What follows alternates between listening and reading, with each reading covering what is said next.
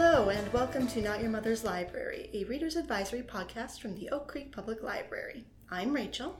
And I'm Leah. Right off the bat, let's just say it. This is our 20th full length episode. Woo!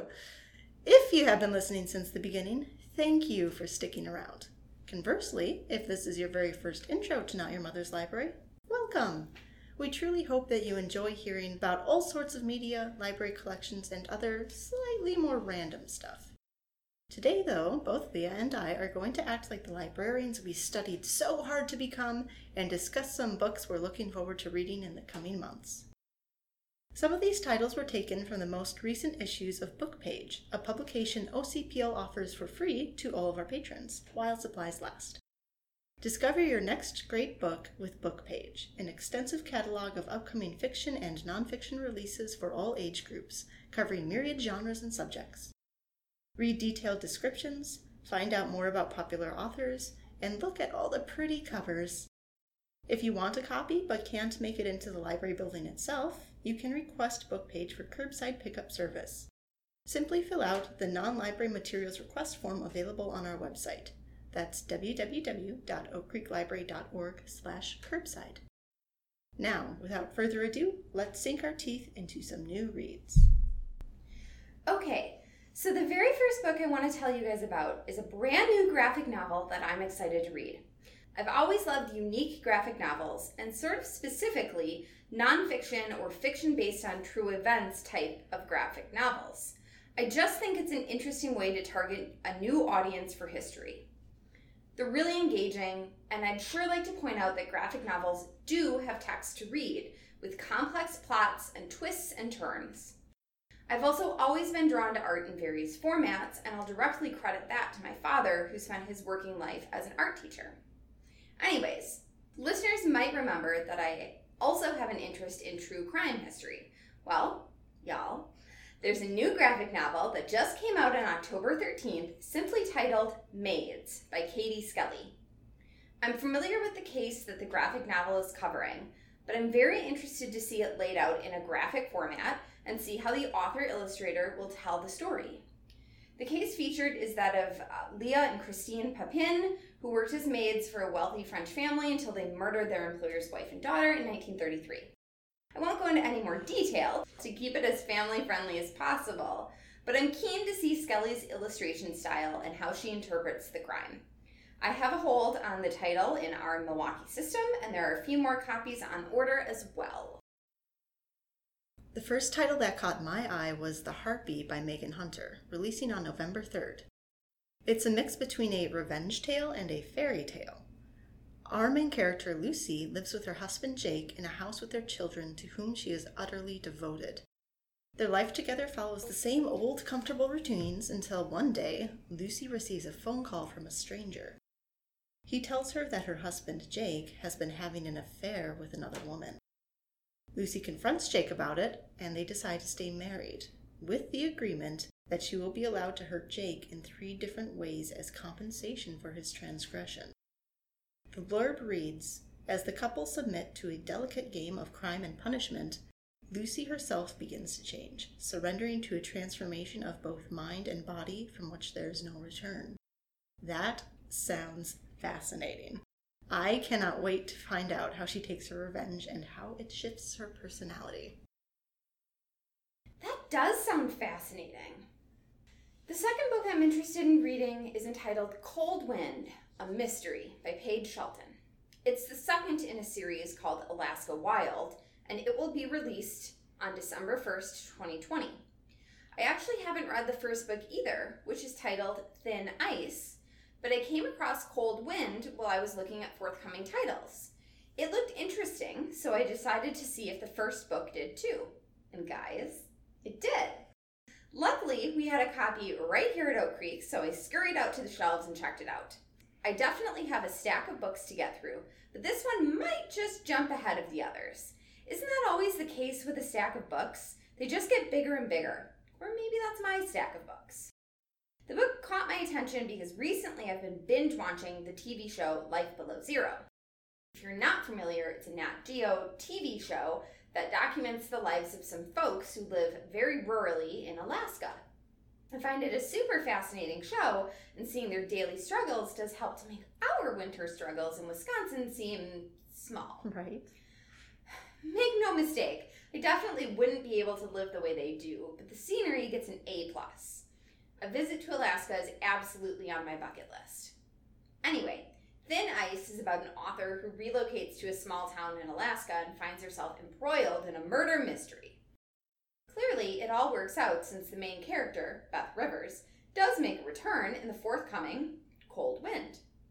I'm interested to see how Alaska will be described and to see the, what the mystery will be. If you're interested in the book Thin Ice, it's held at multiple libraries, and you can snag an audiobook copy via Hoopla or Overdrive. I'm sure Cold Wind will be available in similar formats.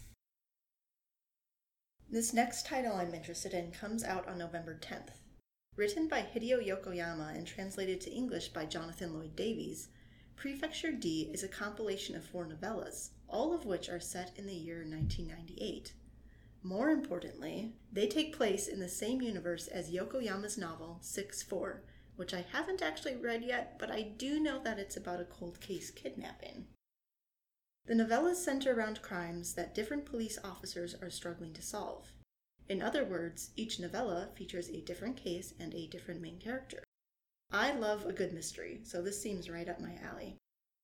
Prefecture D is also classified as a thriller, so it might be kind of dark. But that's what this time of year is all about, right? Just listen to these titles Season of Shadows, Cry of the Earth, Black Lines, and the most ominous, in my opinion, Briefcase. Intrigued yet? Yes!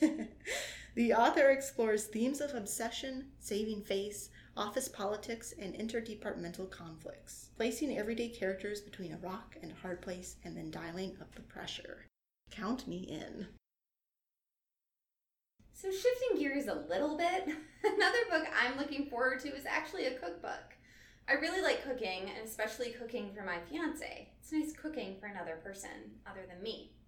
However, in a twist I'm sure surprises no one, meshing two styles of eating together is a bit of a challenge. This book touts itself as featuring easy to prep dinner recipes your family will want to eat. I'm hoping that a few recipes from the book will be hits in my house, as it features over 150 recipes. I think that's a reasonable hope. Plus, if I can just put a cookbook in front of my fiance and have him mark the recipes he might like, that'll make menu planning a bit easier.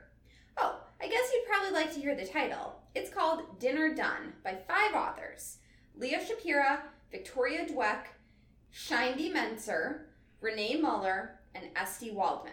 It will be released on November 18th, 2020. The book description made it clear that they run a blog called Between Carpools, which I went and checked out. I hadn't heard of it before, but that's hardly surprising as I don't have kiddos yet, so family lifestyle blogs haven't appealed. But cooking sure does, and I'll be keeping an eye on that blog now. My next pick is also a nonfiction title, this one coming out on October 27th so it will hopefully be published by the time this episode of the podcast goes out. Author Heather Clark has written a biography called Red Comet The Short Life and Blazing Art of Sylvia Plath. Plath is a very famous and popular poet, as well as a novelist, known for her confessional poetry, lifelong depression, and eventual suicide in the early 1960s. Her death has, I think, obscured a lot about who she might have been as a person, but it seems that with this biography, Clark hopes to paint a clearer picture. She tracks Plath's literary career as well as other aspects of her life, shedding new light with never before seen primary sources like unpublished letters and manuscripts, psychiatric records, and interviews. More importantly, Clark integrates the culture that Plath grew up in, including the aftermath of the Holocaust and the very real looming shadow of atomic warfare.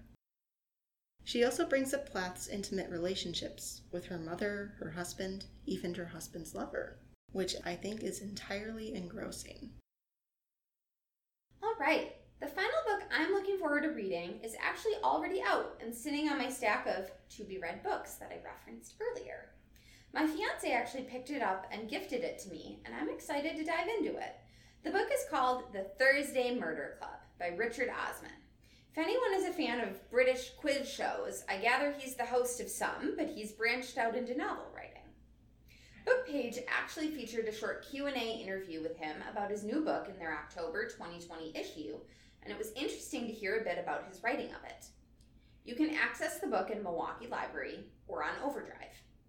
Anyways, the premise of the book is that four friends in a peaceful retirement village meet weekly to discuss unsolved crimes. Together, they call themselves the Thursday Murder Club.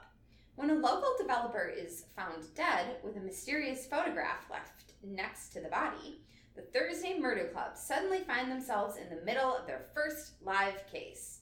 Although, isn't a really live oh case. Oh my gosh.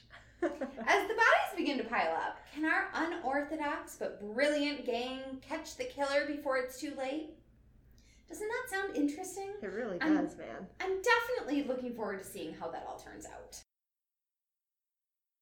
I would be remiss if I didn't mention a graphic novel that I'm looking forward to, because in the last few years, that's the type of literature I've been consuming the most. Keep an eye out for Lumberjanes Volume 16 Mind Over Metal by Shannon Watters when it releases on December 22nd.